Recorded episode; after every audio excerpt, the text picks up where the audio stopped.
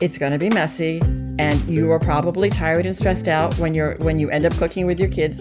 So try to have a you know sense of humor and patience and remember that you're making a memory and an experience. That is a beautiful thing. I picked up the phone and i called the pediatrician and she said if she stops breathing take her to the er i thought my heart was going to stop Hello, Faith here. And guess what? It's time for Stroller Coaster, the podcast that takes you on the wild ride of parenting created by Munchkin. I think that every single parent has photos or a video of the first time you give your baby solid food. And you know, I was thinking back to when my young, my son, my youngest, had it was it was cream of wheat. It was very old school, and it was it, and as a new parent, it's all very exciting and it's all very messy. And you stick the food in the mouth and you say, "Oh, you're so big. How does that feel? How does it taste?" And I remember feeling triumphant, and then I realized, oh, I'm gonna have to do this three times a day.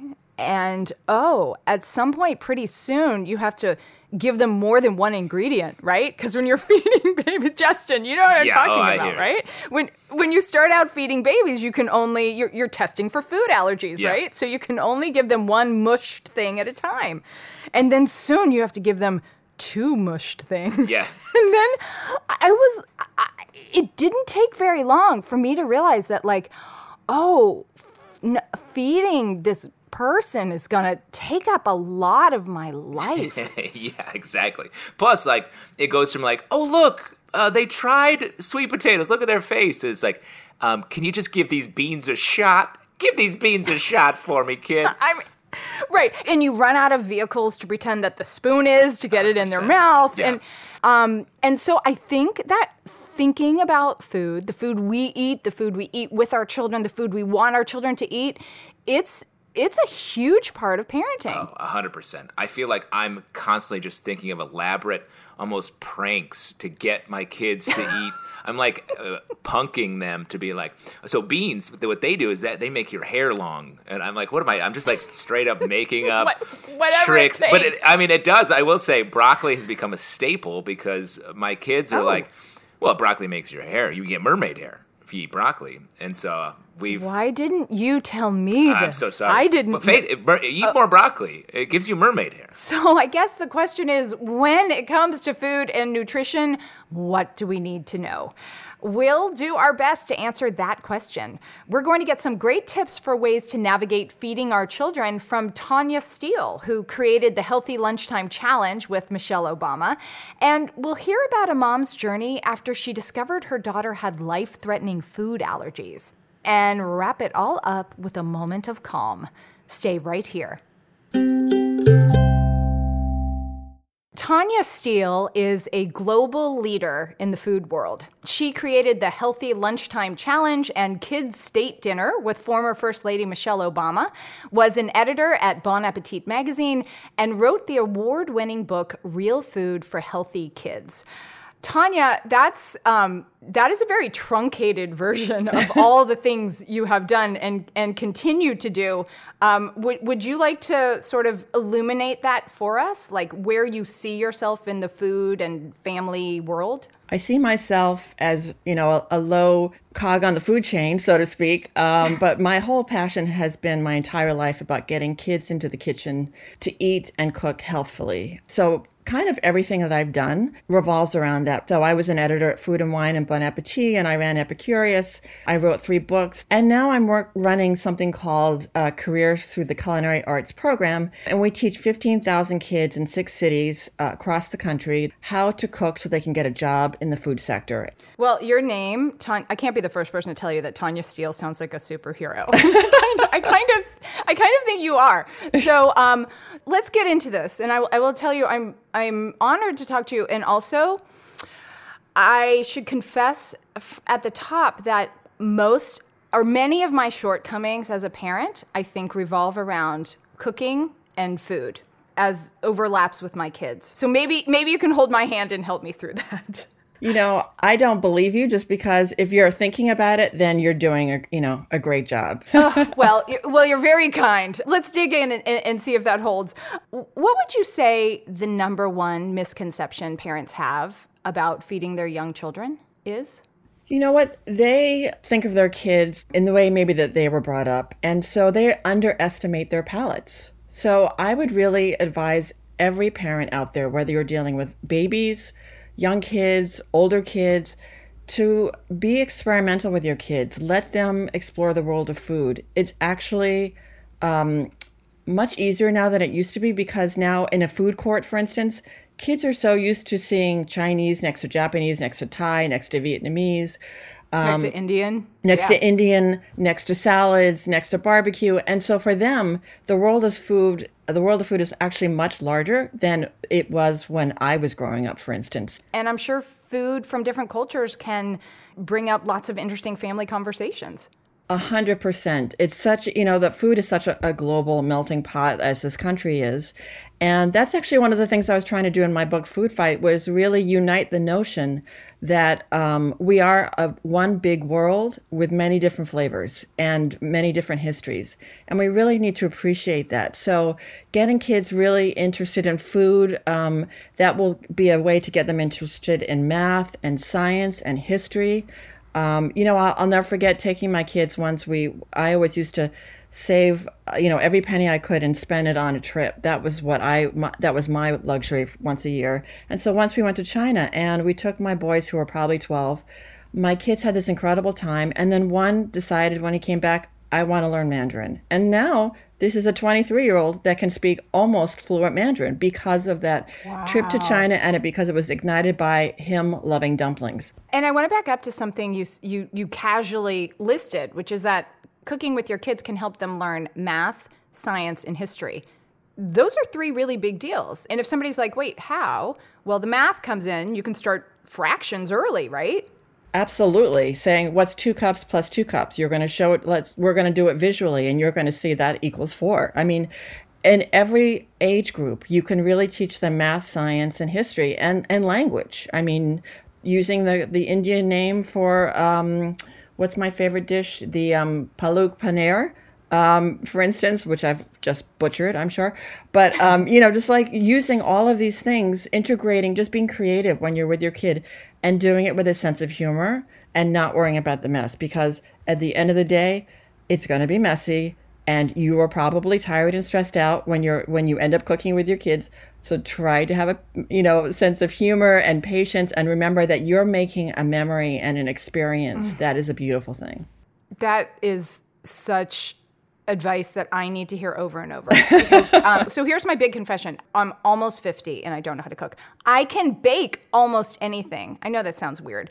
And so when I finally enroll my kids in baking, which they're thrilled to do, half of my brain is like, oh my gosh, they're making such a mess. Oh my gosh, you're making so. No, let me do that. No, that's not how you measure the baking soda. And every single time I have to remember what you just said, which is, the mess is is is part of the game. It's part of the game, and this is a memory. Exactly. the mess is memory. exactly, and it's part for the kids. It's part of the joy. You know, like who doesn't yeah. love to be in sand and mud, and you know, I mean, getting your hands in wet dough. So that's part of the like the tactile enjoyment for kids. So you do kind of have to go with it and not worry about the mess. You'll you'll clean it up. Now, if you don't like certain foods as a parent or, or have some types of food allergy, should you be feeding those foods to your kids? Well, I would always caveat everything with, you know, check with your pediatrician first, 100%. But I will say that picky eaters are it's generally a learned, not a uh, a dietary issue. So um, I would encourage picky eater parents to not bring that into their kids' lives. One thing I always say is if you want your kids to eat healthfully, you need to model it yourself. It starts with you. So if if you're standing there in the kitchen and giving them broccoli, but you don't like broccoli and you're like, ugh, or, you know, somebody comes in and says, oh, I don't like that smell that's not a good message. Um, you know, this kid would be dipping broccoli in hummus ordinarily, but you have just stopped them from doing that. You know, how do you, how did you know that you would love brownies the first time you tasted them? They're a brown, weird thingy when you look at it, and you're like, ooh, that doesn't look so good. But then when you taste, you're like, oh my god, I know, I know why I'm here now on this planet. It's to eat brownies. So it's the same thing. Do you with- live in my brain? so it's the same thing with any kind of food. How do you prevent mealtime from becoming a food fight, as, as you say? Yep. It's the title of a book, a battle. If if you're trying to get kids to eat healthfully, and that's perhaps not in their nature, I may or may not be thinking about my eight year old son. Well, one thing is to not tie food up with emotion. Um, I think that's something that's very important. Um, you know, so many of us have grown up using food as kind of a, a solace, and that's not a great thing to do. Um, as we all know, during this pandemic, uh, many of us have fallen into that trap. So I, I would really recommend not insisting on the clean plate club. Kids are like cats, you know, they'll eat what they want and then they're full, and that you should let them listen to their internal monitor about when they're full. So when they're full, they're full. But I would also say oh, not have junk food in the house. Um, juices that are sugary don't need to be in the house. You know, just generally things that are are not good. My one of my mottos is if I can't pronounce it, then I don't want it in my body. So you know, things that are like highly processed, you don't want to give. That way, you're already introducing kids to whatever they want to eat that's in the house is good for them so they can eat what they want so that's a way to not make it a battle Does what you just say kind of um, preclude giving kids dessert? Dessert that is not fruit? not at all i Okay. am a huge uh, i mean i do not see the point of living without dessert so Okay. um, no i believe in dessert i have dessert every night of my life but it's healthier desserts so it's like dark chocolate something or chia pudding or you know chocolate covered bananas or you know all different types of things just things that are less processed less sugary Now, here's an, another one of my confessions. Uh, I know this, Tanya. I know you're not supposed to offer food as reward. And yet, the only way to get my son, not my daughter, but my son to eat vegetables is to say, I'm sorry, you can't have any dessert. You can't have a treat today unless you have some vegetables because they're really good for your body and your body needs them. Did, did I do it all wrong? Well, you didn't do it wrong, but I think there's a way to do a little bit of a course correct in that you Good. need to find with him vegetables that he likes. So obviously, oh, I know, I've tried, but go ahead. okay, no, I mean, there's all these different things that maybe if you include him in the cooking of whatever it is, so maybe it's sweet potatoes, which are delicious to everybody and are superfood. So maybe you two makes, uh, you know, roasted sweet potatoes one day and you drizzle some a little maple syrup and some sea salt on it and stick it in the oven. Yum, yum, yum. That would be delicious. And then he takes it out and he's like, oh my goodness, this is the most delicious thing I've ever had. That's a vegetable. One thing that I should really tell everyone is that it does take a child's palate up to 12 times um, to taste something in order for them to, to start to kind of appreciate it and understand it. So in my house, we had already always instituted the no thank you bite, um, where they needed to just to try something new 12 up to 12 times before. And if they didn't like it after 12 i was like no worries. You don't like brussels sprouts. Gotcha.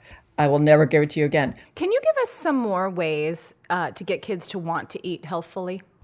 i think the biggest way uh, um, is the most obvious is really getting kids to take power over their food and their their diet or making them feel like they're taking power which means saying to them you know i think that you should plan dinners on wednesday night or whatever it is you know and you can say this to a 4-year-old you know and the 4-year-old will say you know macaroni and cheese or something and then you could make a healthy macaroni and cheese, saying to them, you choose, and we're going to make it together. And so getting them, you know, taking them to the supermarket and buying the ingredients, taking them into the kitchen, and you giving them age appropriate tasks. You make that dinner together.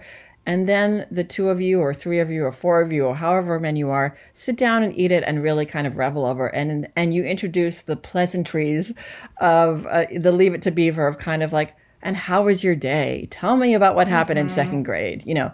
And that is a moment. So it feels you're introducing the mo- the the notion of mealtime being pleasurable and family time and talking about interesting things that are happening. Tanya, at what age can can you get your kids into the kitchen? Uh, I'm going to say really at any age. I mean, obviously babies are uh, a little bit uh, more difficult, but um, I think as soon as they are toddlers, you can get them in, and you just give them things that they can do that are easy. So, for instance, stirring uh, with a wooden spoon in a bowl, a plastic bowl, like stirring something would be super mm-hmm. fun for them. Um, shredding lettuce is super easy for them. So there are different things that you could do depending on the age. Um, but I really do think as soon as they can really kind of talk and walk pretty easily and understand and follow direction, so like two or three, that's when you're fine to bring them in and have them do little tasks. And finally, Tanya, what what is just to prove you're human? What is the most indulgent food that you eat? Oh my goodness. Well, I try to keep myself to only two or three times a week, but it's peanut butter ice cream. Wow. Okay. Uh, peanut butter. Now, now you've got us all hungry. Yeah. Um, I cannot thank you enough, Tanya Steel. Thank you so much for joining us today. My pleasure, Faith. So great to see you. Justin, did you just hear her say that kids have to be offered a food 12 times? I feel like I need a chart on the wall to be like, okay, kid, you've tried this nine and yeah. a half times. You got three more. Yeah, exactly. You've got three more rejections here, and then it's go time on these uh, Brussels sprouts. One of the biggest topics when it comes to our kids and food is allergies. Life for Lorraine Allen as a new mom seemed to be perfectly normal until the moment she discovered her daughter had food allergies and they were life threatening. Here's Fleece with our parenting story of the day. Lorraine Allen took her daughter to her nine month well baby visit. She was a little low on iron, so the pediatrician recommended introducing eggs. I went home and I was excited to try something new. And I scrambled it up, you know, it took two seconds. And I sat down my daughter who was starving and I gave her a bite of the food, which was literally half the size of my pinky fingernail. And the second it seemed like the second it hit her mouth, she just started screaming and crying and reaching for me. And I thought I had, I thought the food was too hot, but the food wasn't hot. So I picked her up and I noticed she started turning red, her face, and I noticed some red bumps on her hands and arms. And I thought, oh, a mosquito bite. That's weird. And then I was like, oh, there's like five more and they're all over her. So I didn't know what was happening. And I picked up the phone and I called the pediatrician and I told her what was happening. And then I just fed her the egg. And she said, you know, run to the pharmacy get her some Benadryl. She told me the dose to give her, and she said if she stops breathing, take her to the ER. I thought my heart was going to stop, actually.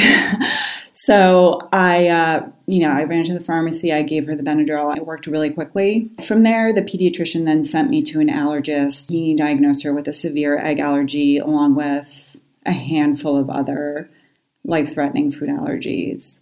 She explained that the allergies weren't just a food intolerance, they were life threatening. Learning that my daughter's life was on the line and would be on the line basically anytime she ate anything for the foreseeable future, if not forever, was really just life changing. So, yeah, the life threatening aspect of it really was a game changer, not just in terms of caring for her, but in terms of how we led our lives from that moment on. She was told never to be more than an hour from the hospital, so international travel and things like camping were out of the question. She had to learn how to clearly communicate her daughter's allergies to teachers and parents. And she had to figure out what to do about food. Life changed in basically every way after that. The first major way was that I, you know, learned really quickly that I'd have to prepare all my daughter's food from scratch mostly from that moment on and over the next decade, I would spend a couple hours a week just looking at um, food packaging in supermarket aisles because I had to read the fine print. And an allergist gave me a tip early on because it was just so terrifying and overwhelming. She said, read every label three times. And that was actually some of the best advice and kind of in hindsight, some of the most comforting advice anyone ever gave me because that gave me my first little bit of control back over the situation. I can't tell you how many times that saved me because the fine print on food packaging is so little. And when you're tired and you're a new parent and you're overwhelmed, and you know, sometimes my daughter would be with me in the store, like screaming or wanting to run away or whatever and you're you're doing everything in a rush before I went and fed it to her before I even opened the box I would read the label three more times one of the other ways our lives changed was that I started avoiding you know streets with bakeries and streets with ice cream parlors and all sorts of yummy things that I knew she couldn't enjoy. And I would just kind of take note and walk home a different way. She also learned about trace contamination. An example from Lorraine was if a piece of fruit was cut with the same knife that cut an egg, and her daughter ate the piece of fruit without knowing it, she could have a severe reaction. When a kid has serious allergies, the trace contamination is something that's most terrifying and most difficult to manage for parents. It was almost like dealing with an invisible enemy in some ways because it's not it wasn't just the risk of someone handing her an egg salad sandwich or an ice cream with egg. It was more just, yeah, the invisibility of traces of things. So even with the EpiPens we carried around, those are not necessarily life saving devices. What they do is they can buy you a few moments of time and that amount of time that you have is hopefully enough for you to get to a hospital or they can give her more long term treatment until her body stops reacting to the food. Lorraine was learning about this new world, finding solutions, and taking action. Still, she was concerned about her daughter emotionally. What kept me up at night anyway for years, honestly, like the first several years of uh, my daughter's life, was wondering how she was going to grow up and have just a normal carefree and fun childhood. Because when going to the playground and going to a play date or even Christmas or holidays become a threat to her, I spent a lot of time wondering how I could help her just kind of find joy and not grow up into a person who was just going to be worrying a lot and feeling isolated and like she had to stay in a little bubble. That was the last thing I wanted. I was even more worried because in kindergarten was when she was going to be eating in the cafeteria and other kids were starting to pay attention to her food allergies and not always in the nicest way. Even friends of hers, good friends, would sit next to her and say things like, Oh, I have an egg in my hand and now I'm touching you and your food and now you could die you know, and then my daughter would not eat that day. Then Lorraine got an idea from watching her daughter enjoy her toy kitchen. There's a German tradition, my family's half German, and there's a German tradition of picking up your kid at the end of the first like day or week of kindergarten with a big cone like this giant kind of cone the size of your child and it's usually filled with sweets and i don't know little surprises but i decided to fill it with baking utensils and just like sprinkles that were safe for her and an apron like a little chef hat and all these things and i kind of decided that my gift to her was going to be giving her back some control over her food allergies. She was just ecstatic. She was so happy. And I asked her if she wanted to open her own bakery. And she was, that was like the biggest hug she ever gave me in her life. Lorraine's daughter even designed a logo for her bakery, and as they embarked on a baking adventure together, they made allergy free treats for other kids' birthdays. They started getting so good at substituting ingredients with things that were safe, she was able to bake around whatever other food allergies there were in the class. For example, we can have eggs, but it's actually really easy to use a little baking soda and vinegar instead of an egg when you're making cupcakes or anything and it kind of fizzes. It's almost like this magical concoction. It feels like you're a mad scientist or something. And the cakes turn out delicious. They're really moist and they're really fluffy and you can't taste the difference at all. So she became like this kind of little mini master chef and she was really excited about it. Lorraine's daughter is almost a teenager now and has actually outgrown all of her food allergies. She said her daughter is so confident, knowing how to take care of herself, whether she's cooking for herself, a friend, or their family. I asked her the other day how she felt about that now, you know, like 10 years later, because we really haven't talked about that transition or that moment of her first starting to cook and take over the kitchen on her own at that young age. And I said, Do you remember that? And she said, Yeah, I do. And I said, uh, Was it helpful? Her answer was actually really interesting because she said, yeah, it was really helpful. And I said, why? Because you got to bake like a million cupcakes? And she said, no, because I ended up in hindsight not really realizing that I was limited by my food allergies at all. There were so many things we were making that she could enjoy that I guess it really did kind of fill that void uh, for her. So that was nice to hear. When we asked Lorraine if she had any advice from her experience, she recommended that families don't get too bogged down in the stress. to remember that there are always creative solutions out there. There were so many days that we spent in the kitchen that I felt like I was just wasting, you know, flour and water or just wanted to rip my hair out because I was burning everything or nothing tasted good. I've seen this with other parenting challenges along the way. There are always kind of ways around every massive mountain and if parents and kids can get there together, I think it can be an amazing bonding experience too. Now, when we look back on that time, we don't look back on it with kind of a sense of regret at all or a sense of, oh, that was awful. And instead, we actually have all these wonderful memories of so many fun times that we spent creating delicious meals together and even traveling around the world from our kitchen. Justin, I complain about the fact that I just simply need to feed my kids several times a day. and when I hear a story like this, where like it's life or death the way she feeds her, her daughter. I would be like uh, a hawk on everything, and the fact that she was able Yeah. to turn it into like to find a love of food rather than a fear, I would be terrified if I was that kid. That's a beautiful way to put it that she managed to take this incredibly challenging situation for a parent and turn it into like something that she she kind of celebrated with with her daughter. Yeah, and that to me, and what a great because it it just makes it a thing uh, it- rather than like uh, this like anchor on your life. Like, oh, I'm so sorry, I have all these things. It's like, oh, actually, I I'm cooking this tonight because um, I, this is my favorite recipe. It doesn't damage me, and it's good for everyone. Like it, that's so hard to do. It's time for parenting confessions.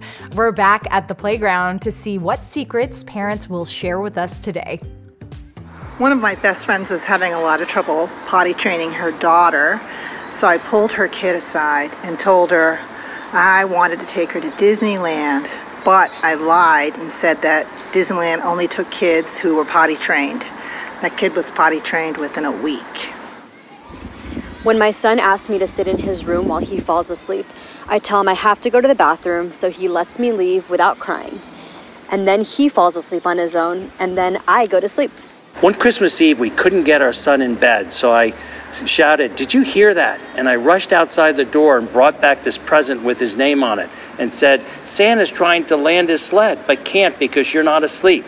He rushed right upstairs and got in bed. Got your own parenting confession? Send it to us at podcast at munchkin.com. We'd love to hear from you.